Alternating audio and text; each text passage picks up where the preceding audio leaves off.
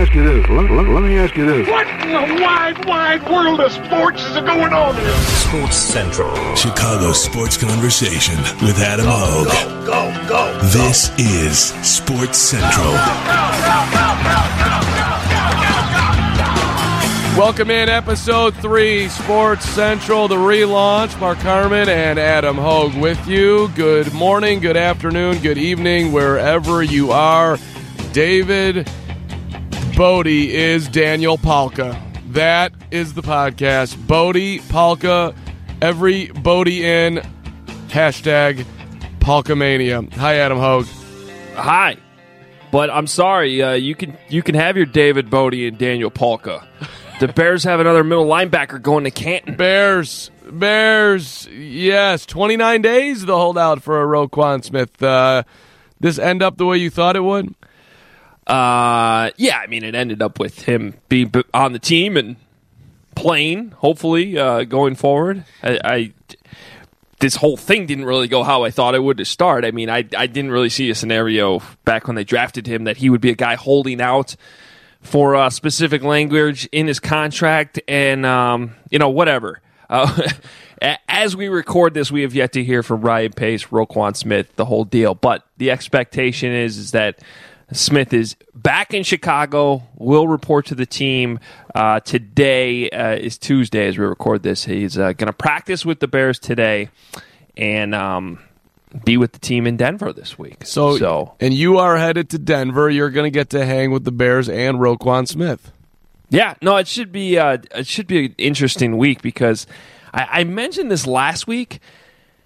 The idea of Roquan joining the Bears it, this specific week, it's not like he can't do it, but now you have a guy who hasn't practiced in pads at all. Like he is yet to put on pads in the N F L because in the offseason you're not allowed to wear pads.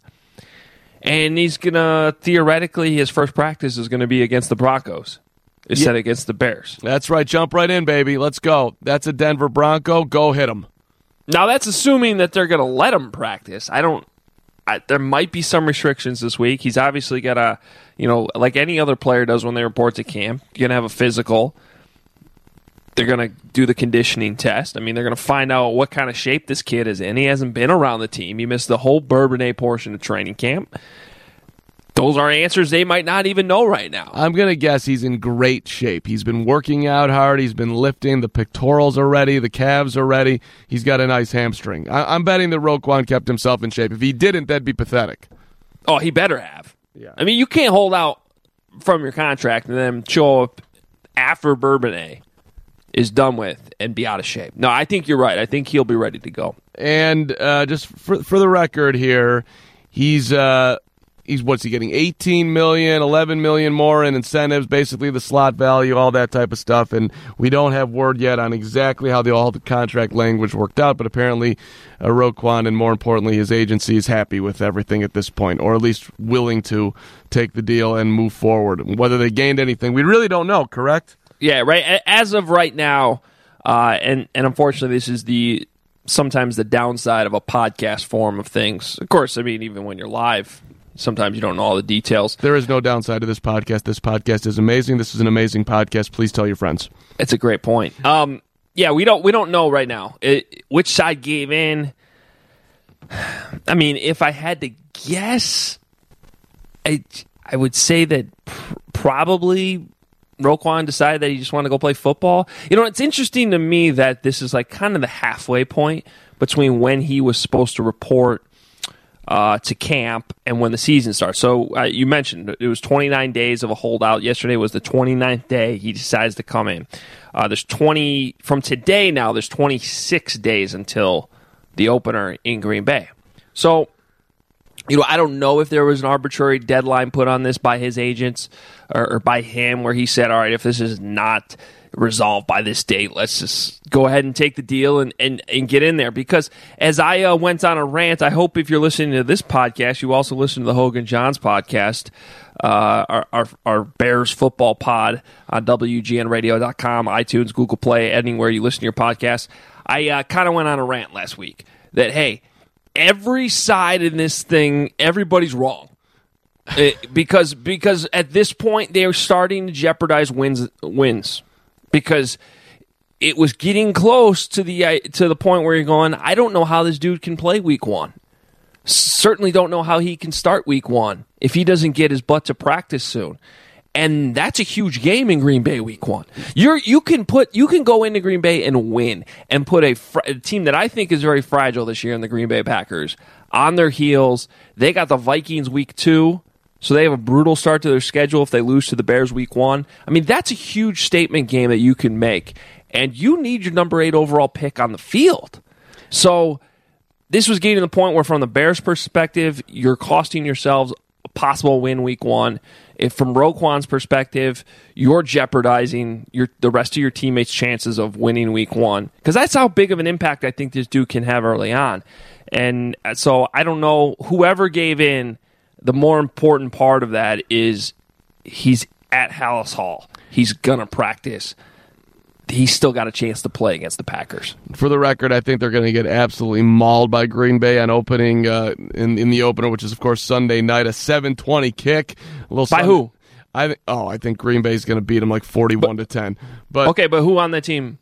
Oh, by oh, well, okay. I, I see mean, what they have saying. they have twelve. I, they right. have to, they have they have number twelve, and he's really that, really good. Vic Fangio's also played tremendous defense against Aaron Rodgers over the years, and always given the Bears a chance. It. The the wild, I am not concerned about the talent the Packers have. I think that they have put Band-Aids over huge holes on their roster through free agency, which everyone in this city, Chicago, knows doesn't work. Jimmy Graham's going to catch ten balls. Devontae Jimmy Graham's Jimmy Graham's not Jimmy Graham. how about how about a Randall Cobb? Is he still he's still kicking? R- Randall Cobb, yeah, uh, you know, beat the Bears like five years ago. Oh, right. I, I got you. Okay, fine. They're a vulnerable Packer. I'm just. I, I would say that I'm just, you know, feeling the history of Bears-Packers of the last, I don't know, what are we calling, twenty years? Um, if they win on opening night, though, you're right. If that would be a statement and a half. The Bears beat the Packers on opening night on the road. I mean, I know there's a Thursday game, but you, you get the whole point. That would be incredible. It'd be incredible. Yeah. And Randall and, Cobb, by the way, is still only twenty-seven somehow. He must have been drafted when he was fourteen. Still, well, what? How many balls did Randall Cobb catch last year? I'll, I'll look it up right now. He caught he caught sixty-six balls last year. He's not he's not dead. No, no he's he's he's one of the few options they have. Jimmy Graham, by the way, caught a bunch of touchdowns last year too. He's still an effective player. He's just not the guy that he used to be. Clay Matthews not the guy he used to be. They signed Moe Wilkerson, who is talented but also a, a huge problem, um, attitude wise at times. I'm just saying overall. I think there's more problems. On, it's a, I got you. I forget got it. You. We're not going to break down the Packers. Bears have a chance to win, I think, week one. I'm not saying they are. I'm not predicting a W. We're still twenty-six days away from the game. But they have a better chance of winning with Roquan Smith than without him. Great math, knowing that it's twenty-six away. That right there is another reason to listen to this podcast. That's strong math. Hey, uh, Adam Hogue, I, want, I got one question for you before we uh, move to a little baseball.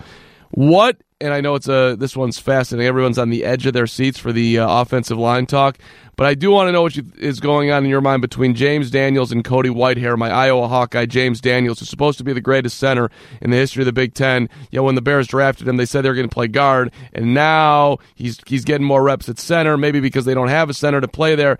But and and I can already hear O B screaming, Cody Whitehair is not a center, he's a guard.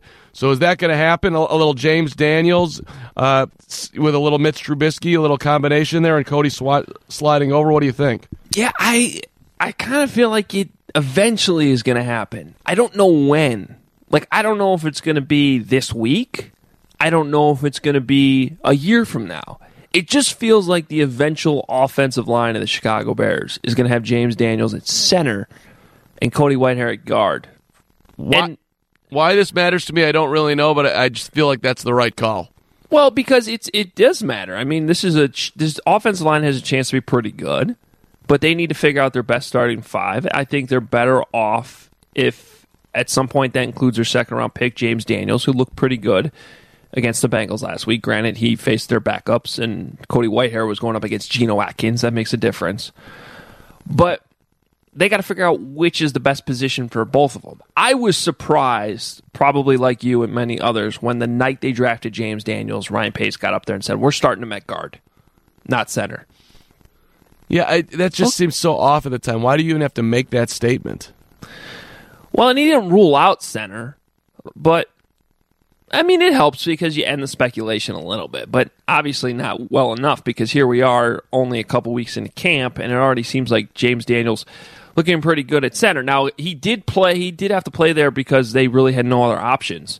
Uh, they're really thin at center right now with Hronis Grisou hurt again. He seems to be hurt a lot. And ultimately, whether it's Eric Kush or James Daniels, they need to be able to play both positions because they just need to be. it, you, you need to be the swing guard slash center, really, in the N F L if you want to be dressing on game days. I guess the point here is the Bears have been through this a lot in recent years for whatever reason. You know, Whitehair's rookie year, he was playing guard all of camp, and then they went out and signed Josh Sitton the first week of the, of the season, and all of a sudden they moved Whitehair to center for the first game. I mean, they said, here, go play center, when he hadn't really practiced there.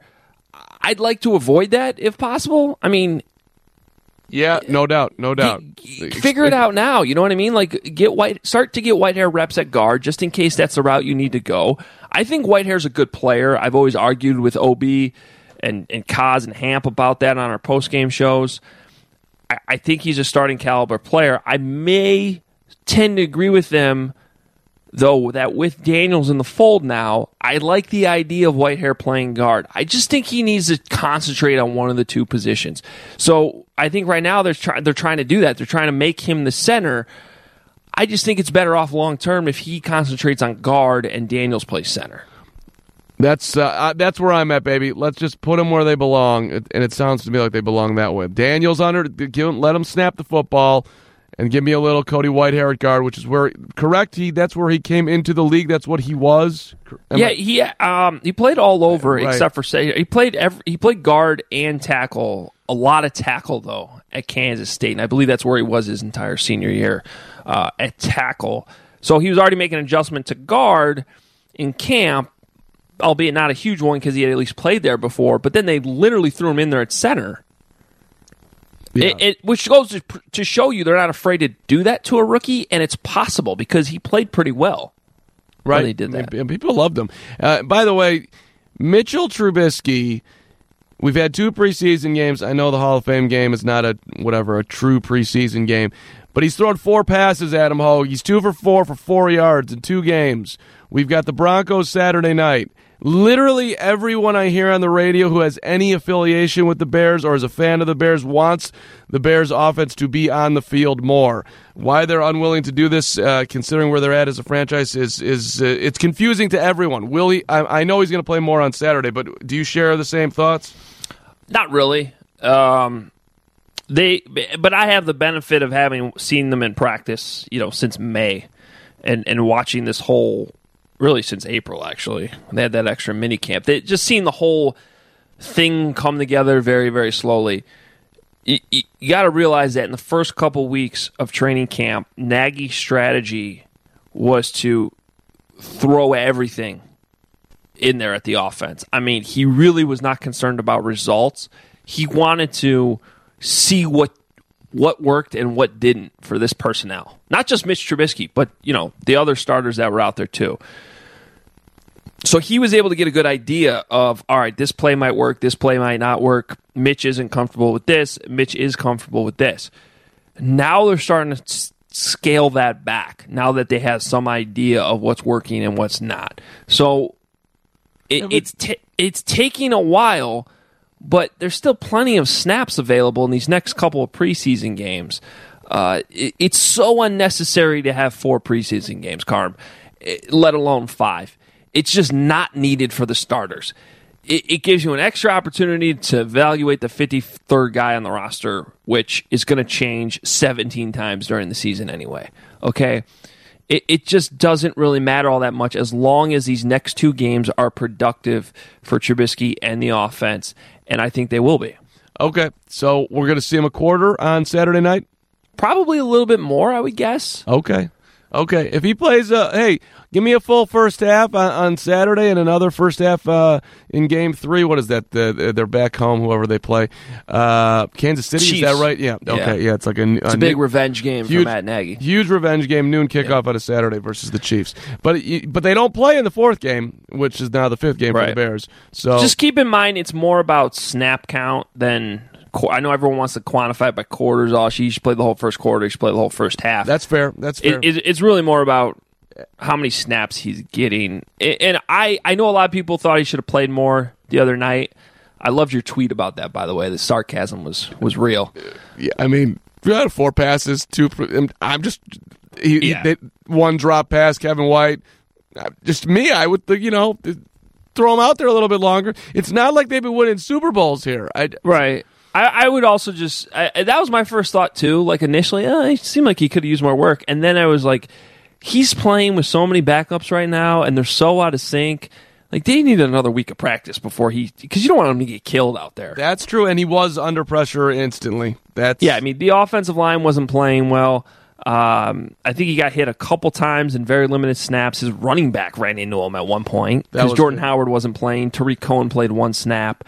Uh, It, it just was like, all right, this is pointless. I'm with Matt Nagy on this. Just get them to Denver healthy, and uh, run, and, and they had a whole extra couple days of practice here because they went Thursday to now to Saturday. So I, I think it'll look a lot different Saturday. And Allen Robinson supposedly will be out there Saturday. Yeah. All right. Let's let's uh let's move on off the Bearsy. As and and have a great trip to Denver. I'm very jealous. I love Denver. three hundred days of sunshine. That's amazing. What a week for you, or a couple days. So uh, this is, is a topic that no one else has thought of in this town. And, of course, we have the Chicago White Sox on W G N Radio, which means that we're paying incredibly close attention to the White Sox, which perhaps some are not at this point considering the season. But Daniel Palka, who is twenty-six years old, and is a rookie with eighteen home runs, and is hitting walk-off bombs on Friday nights, and he's hitting pinch-hit huge homers in domes, and is making a name for himself on the South Side, is not getting the same amount of love as David Bote, Adam Hogue, and I don't care about the grand slam, down three nothing with two outs and two strikes, which was like the natural, and I thought he was Roy Hobbs. But we, we want to build a case here that Palka would be Bote and more if he was on the North Side. Palkamania is, is it, it's being swept under the rug in this town, and it's just flat out not okay. Well, look, here, here's the thing. The Cubs are in first place, and they're potentially headed to their fourth straight N L C S. And they're the Cubs. Daniel and da- Palka. And David Bote has been an incredible story. I was watching the game the other night. He hits the, the walk-off home run. What a moment. Um... And I, you know, I, I tweeted, what a story this guy is. He's unbelievable. I mean, who is this dude? Great story. Love him. Coming out of nowhere. And then last night, you and I were on the phone just discussing what we were going to talk about on the podcast. And the Sox were playing at the same time. I had post-game duties last night, and Palka was at the plate. As we're talking, and I'm just like, you know what, though? If Palka was on the Cubs. Right. He'd be. I mean, uh, I think he, it was Matt Vasgersian on the broadcast the other day said that they were already uh, scouting out the area for the David Bote statue outside Wrigley Field. If Palka was on the Cubs, that thing would already be built. Right, where's the Palka statue? Why can't Vasgersian be talking about Palka and a statue? David Bote has eighteen R B Is. Daniel Palka has eighteen home runs. Right. I mean, and forty-eight R B Is for the record. Daniel Palka is a year older, which uh, adds to the level of rookie intrigue, right? It should. He's even older. Daniel Palka, what do you talk about the Cubs? He resembles a guy by the name of Kyle Schwarber. I mean, did Schwarbs have eighteen home runs in his first, what, now, two hundred eighty-one at-bats? I'd have to look that up, Adam Hogue, but I don't think he has. Yeah, I don't know. I'd have to look that up, too. The, I mean, this is... Uh, This this guy, uh, he wears the, well, I love him, number one, because he wears the Air Jordan cleat, which is uh, just an incredibly strong choice by Daniel Palka out of Georgia Tech, picked up off waivers by the Chicago White Sox when nobody wanted him, right? Let's get Roquan some credit going on here. Yeah, Schwarber, by the way, had sixteen home runs. In how many? two hundred seventy-three plate appearances in twenty fifteen. Okay, so there you go, Palka better. Schwarber's would have had to have two more homers in his next eight at-bats to tie Palka. What was Schwarber's batting average? Schwarber's batting average in twenty fifteen was two forty-six. Okay, so Palka's at two thirty-eight. He's eight points off. How many times did Schwarber strike out? Uh, where's the strikeouts? Reading stats, that's what we do on this podcast. seventy-seven strikeouts in twenty fifteen. All right, Palka's got to control the zone a little bit better. He's at, he's, he's at one oh two. He's at one oh two. I shouldn't have brought uh, that up. That was a bad bad use of the stat board. That I got. How many doubles? Palka's got eleven doubles, damn it, and three well, let's triples. Just look at the slugging. Uh, slugging four ninety-one. That's for Palka. And four eighty-seven for Schwarbino. Four points better. Palka, not only... The O P S, though, the O P S for, for Schwarber was better. It was eight forty-two. Palka's at a seven seventy-three. Uh, okay, so the, but the bottom line is that Palka is more comparable to World Series hero Kyle Schwarber than he is to David Bote. Yet David Bote... Was, well, I, in, in a little fairness... If, this if, is not about fairness. If Daniel Palka was on the Cubs, he he would be David Bote right now.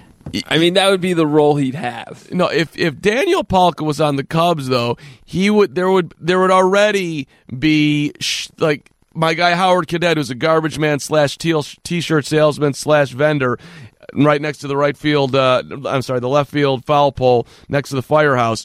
He'd be there would be Palka Mania shirts. They'd be flying off the thing instead of everybody in, which is a cool. I like the the only thing about everybody in that that slogan the Cubs have this year. The only thing that's cool about it is the everybody in.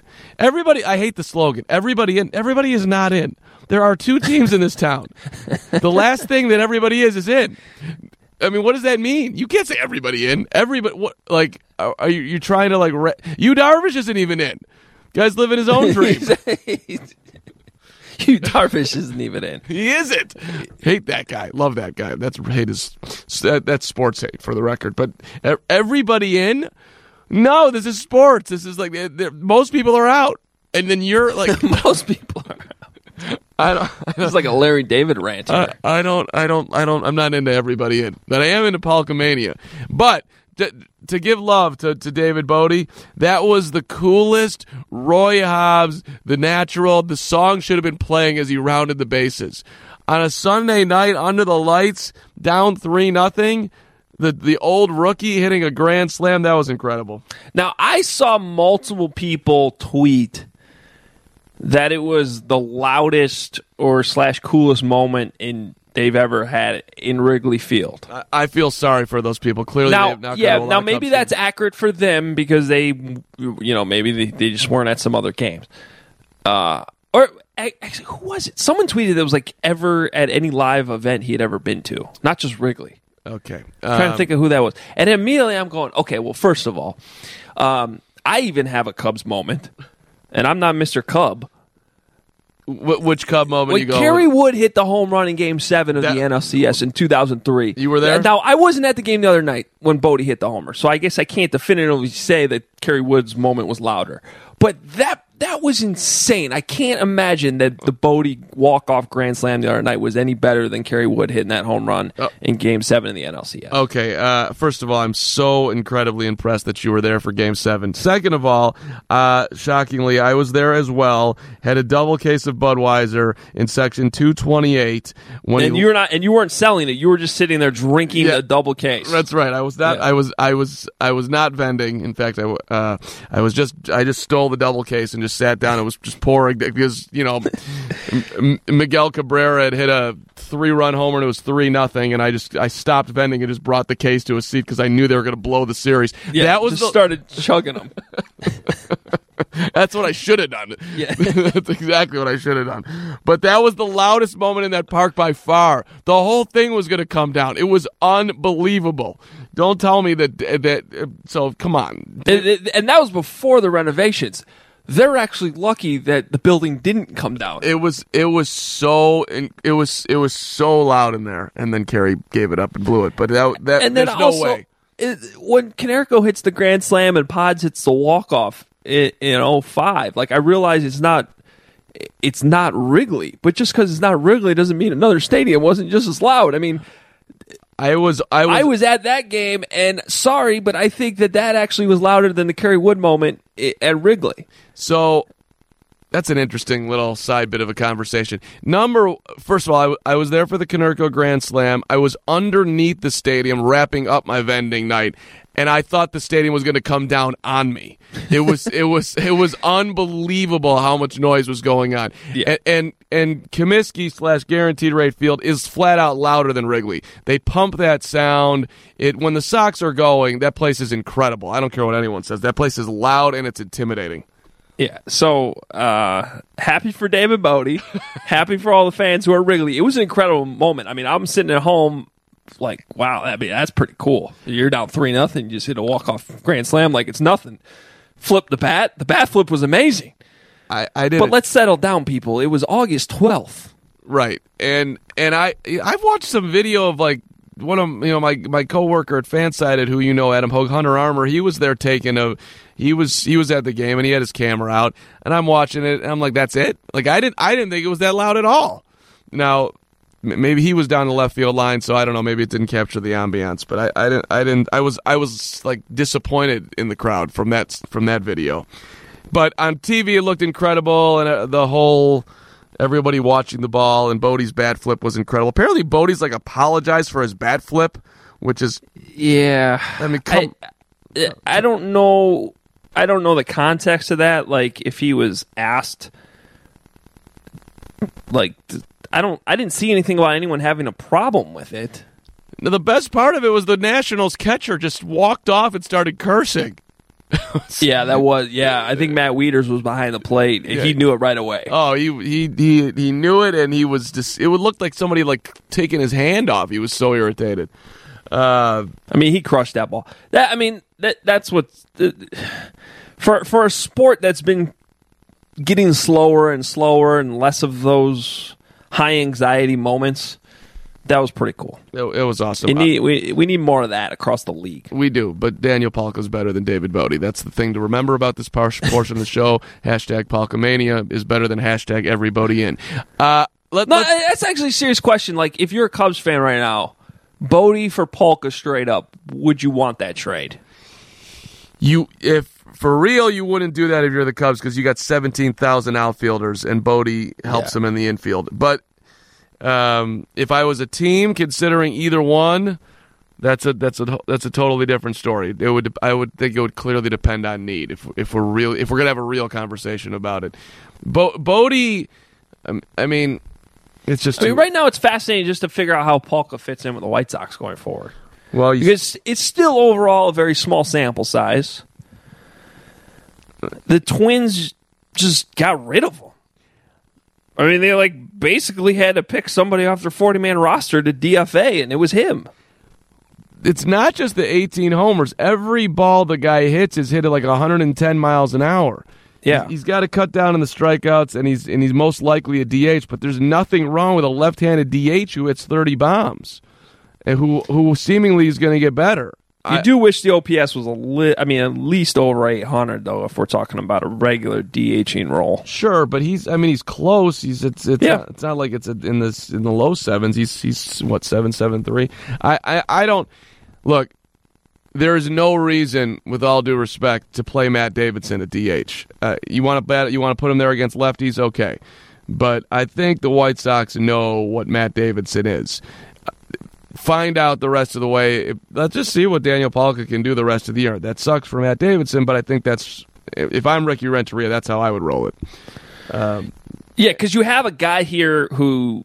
And you can get him playing time, too. You don't need to have Leury Garcia out there taking uh, playing time away from him either. When you know what that guy is.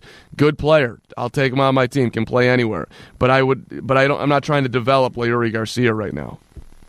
Right? Yeah, and then- And, and Delmonico's out there. Delmonico actually was the one who D H'd last night. Right. I mean, Nicky's another. Nicky needs to play. You want that's that. I, he should be getting at bats. I, at this, well, the White Sox have a, a lot of decisions to make. You, you don't really need to play Avi. if we're trying to evaluate the team, but you also have to be fair to a veteran. There's that too. But I would tell him that uh, you're not going to play quite as much in September. And then what do you do with the staff? You're going to let Carlos Rodon pitch to the end of the year, coming off shoulder surgery? Yeah. I wouldn't. It's, it's interesting. And, and by the way, this also plays into the Eloy thing. I mean, everybody wants Eloy up. It, granted, he would come up and be the best outfielder on the team from a hitting hit, hitting wise, right? Immediately. No, he'd be. But they, they don't really have a spot for him right now for this team. I know that sounds crazy because he would be the most talented hitter in the lineup, other than maybe Jose Abreu. Um, but like we're so, like Palka needs a play, Delmonico needs a play. Like you need to still evaluate these guys right now. I know some fans are probably like laughing at that idea because oh, but Eloy, you know, it, it's it's just not about winning games right now. It's about evaluating talent. And and you already sort of have a long log jam here where you're trying to get all these guys in the lineup every night and can't do it. So th- that's part of what's factoring in here too. Like, where are you going to put Eloy every day, and whose playing time are you taking away? That, and I mean, I think the biggest thing is they want that control. There's yeah. So, I mean, it it seems pretty clear that.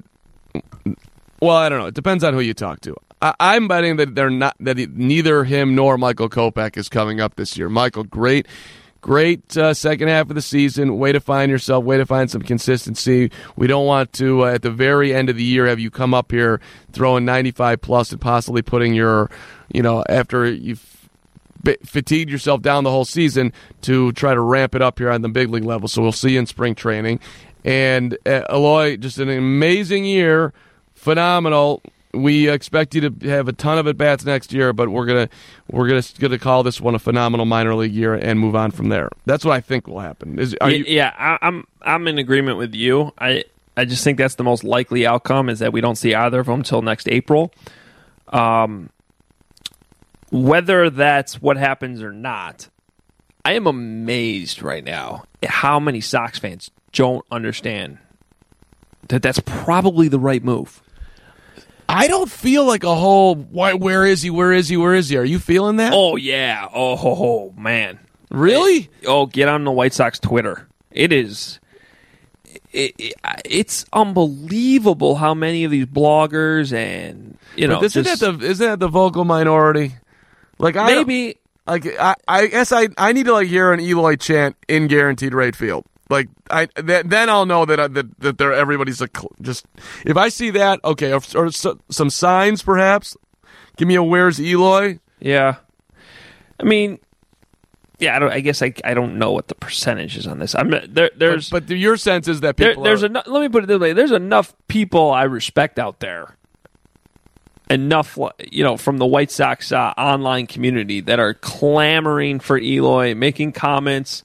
Uh, J- James Fagan from yeah. The Athletic, who does a tremendous job covering the team, had a piece last week that was kind of going after the team for not bringing him up.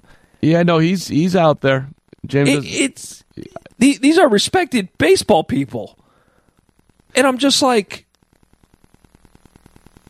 wh- why, why, why do you need to rush it right now? I don't, I don't understand. How whatever he gives you for it's August fourteenth right now.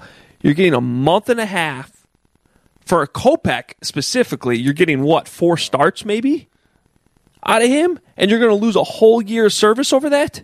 Right? Why would you? Do I don't. That? I don't understand that. We went through this as a city with Chris Bryant a few years ago, and it was the same exact thing. It was. I, I mean, do you remember those shows we did?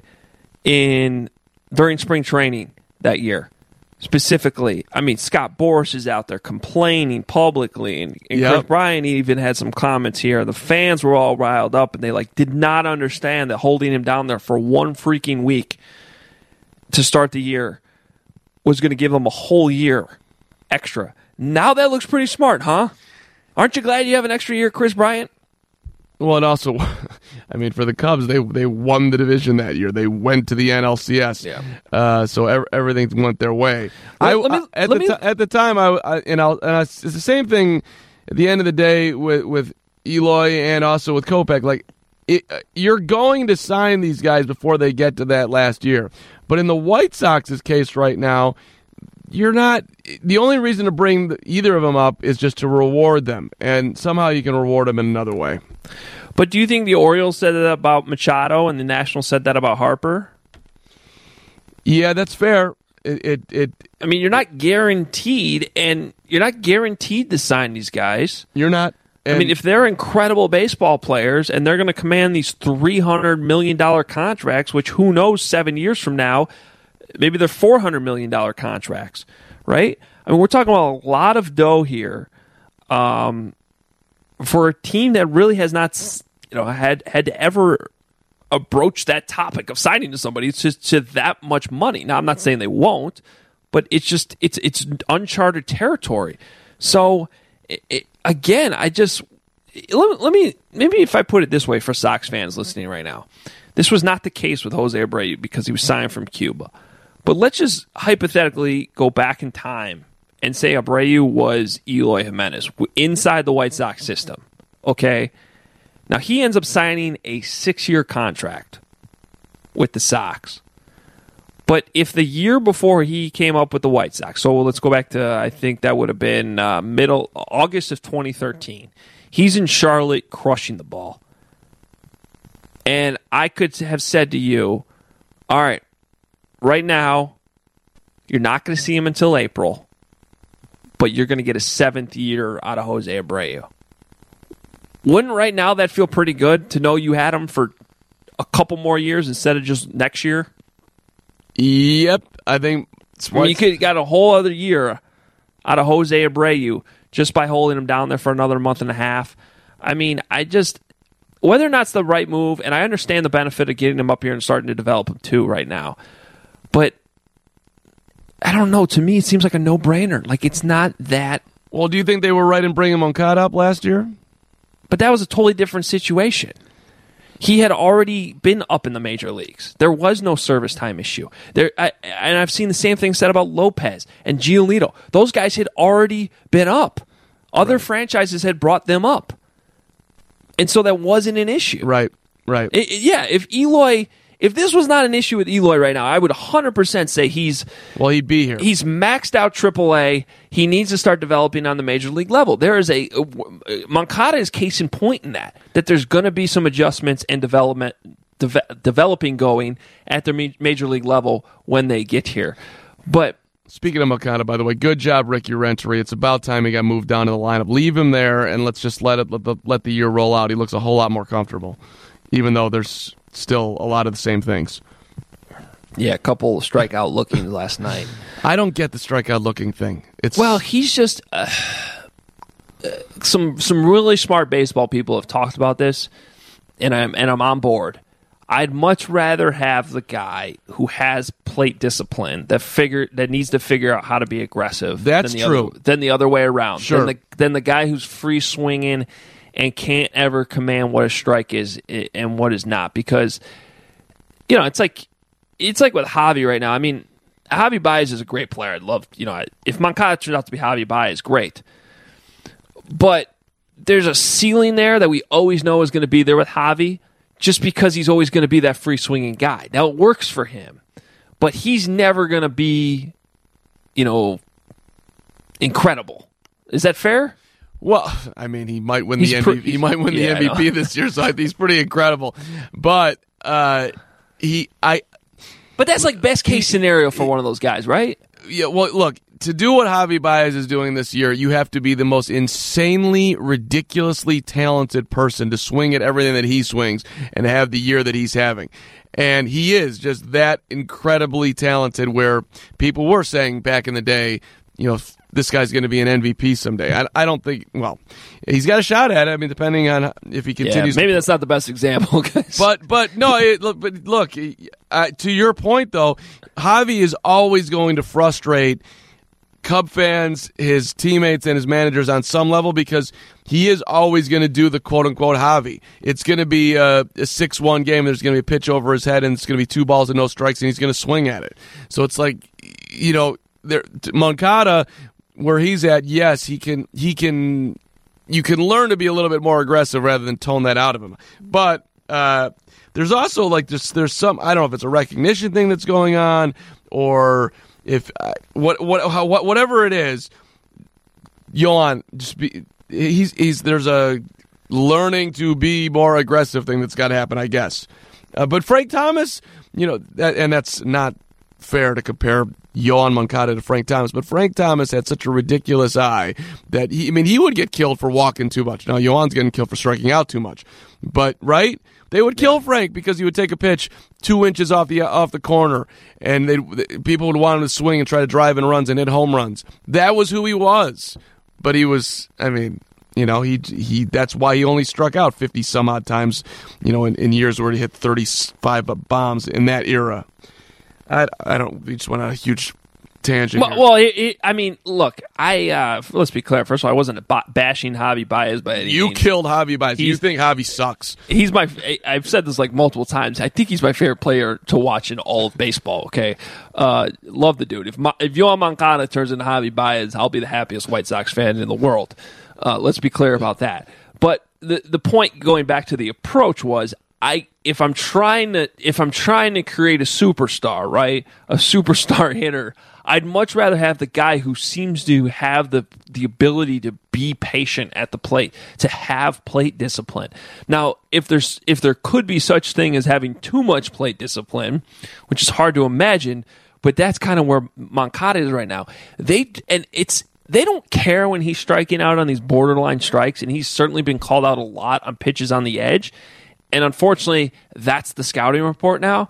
So he needs to figure out a way to fight those pitches off to, to stay alive in certain situations so that he can wait and get a pitch to drive. The frustrating thing right now, I think, with the White Sox is he's getting like strikes right down the middle on the first and second pitches of the at-bat. So it's not always about the pitch he's striking out on as much as it is like first pitch right down the middle, man. Why don't you hammer that? You know what I mean?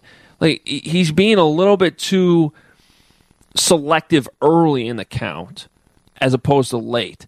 And that's where I think the White Sox would like to see him attack some of these pitches. And uh, because, he, he, dude, when he hits the ball, it's on a rope. He has incredible exit velocity. He has incredible speed around the bases. So he just needs to channel this... This uh this this discipline that he has, which is a gr- good trait to have, into some aggressiveness early on the count. I think that would create some good results. And you know the weird thing is, as disappointing as a se- of a season as this has been for Moncada, at least offensively, I still feel pretty optimistic about him. I don't know how you feel, Carm, but I, I still see the tools and think that it's it's there. He carries himself like he's going to be a star. That and it's it's been very rare this year where the body language goes south. I I if if I'm betting on Yoán Moncada, yay or nay, I'm betting yay. Uh, and I think that this year has actually been great for him because he's had a, he's he's handling a lot, both at the plate and in the field. I mean, he's to me the most disappointing thing this year has been in the field, where he's had some lapses where it looks like, are you trying? Are you paying attention? Like I've had that reaction a couple of times. But yeah, I'm more worried about the defense long term than the offense. Um, so, but he's he's got work to do on both sides. Which, you know, people are like, well, what are you going to do with Moncada? What are you going to do? You're going to play him every day the rest of the way. Maybe you give him an occasional day off here and there, maybe even two days in a row just to sort of make a statement if you want to, but you're going to play the guy. I mean, what else are you going to do? There's, there's nothing there's nothing else to do. The guy needs to be out there. Uh, great to be with you, Adam Hogue. You too, buddy. Yes, uh, we were going to talk some Tiger today, but we didn't get to it. That's okay. Um, I, I the, we'll we'll get to it soon enough. The the fascination that golf fans have with Tiger, the most beloved guy out there right now, it's always interesting in the in the lily white golf world. But we'll save that for another time. Well, let me just say real quick before we get out of here. Yeah, it's been a long time since we've had one of those Tiger moments. Uh huh. When he stuck that shot on fifteen within a foot of the hole. Uh huh. And that crowd went nuts. That was that felt like vintage Tiger again, and unfortunately, that was like kind of the peak of sun. And Sunday was a great day of golf, and you're just kind of thinking, "No, Tiger's going to get in this. He has a chance." That was where kind of that was the peak of the of the whole thing, of the arc at least on Sunday. But that was that felt like he was back. I've had my doubts, and I have had my doubts about him winning a, another major for a long time, but Sunday was pretty damn encouraging that it's kind of setting up for him to win the Masters next year. That would be incredible. And it, to me, it was amazing that in Saint Louis, at this weird P G A Championship course, Belle Reve, is that how they pronounce it? Is that right? Whatever. I don't know. There, did you see who, the, the amount of support for this guy in Saint Louis, where a, uh, a guy by the name of Steve West, who promotes anti-Semitic conspiracy theories on the radio, just won the uh, the primary for the State House of Representatives with fifty percent of the vote.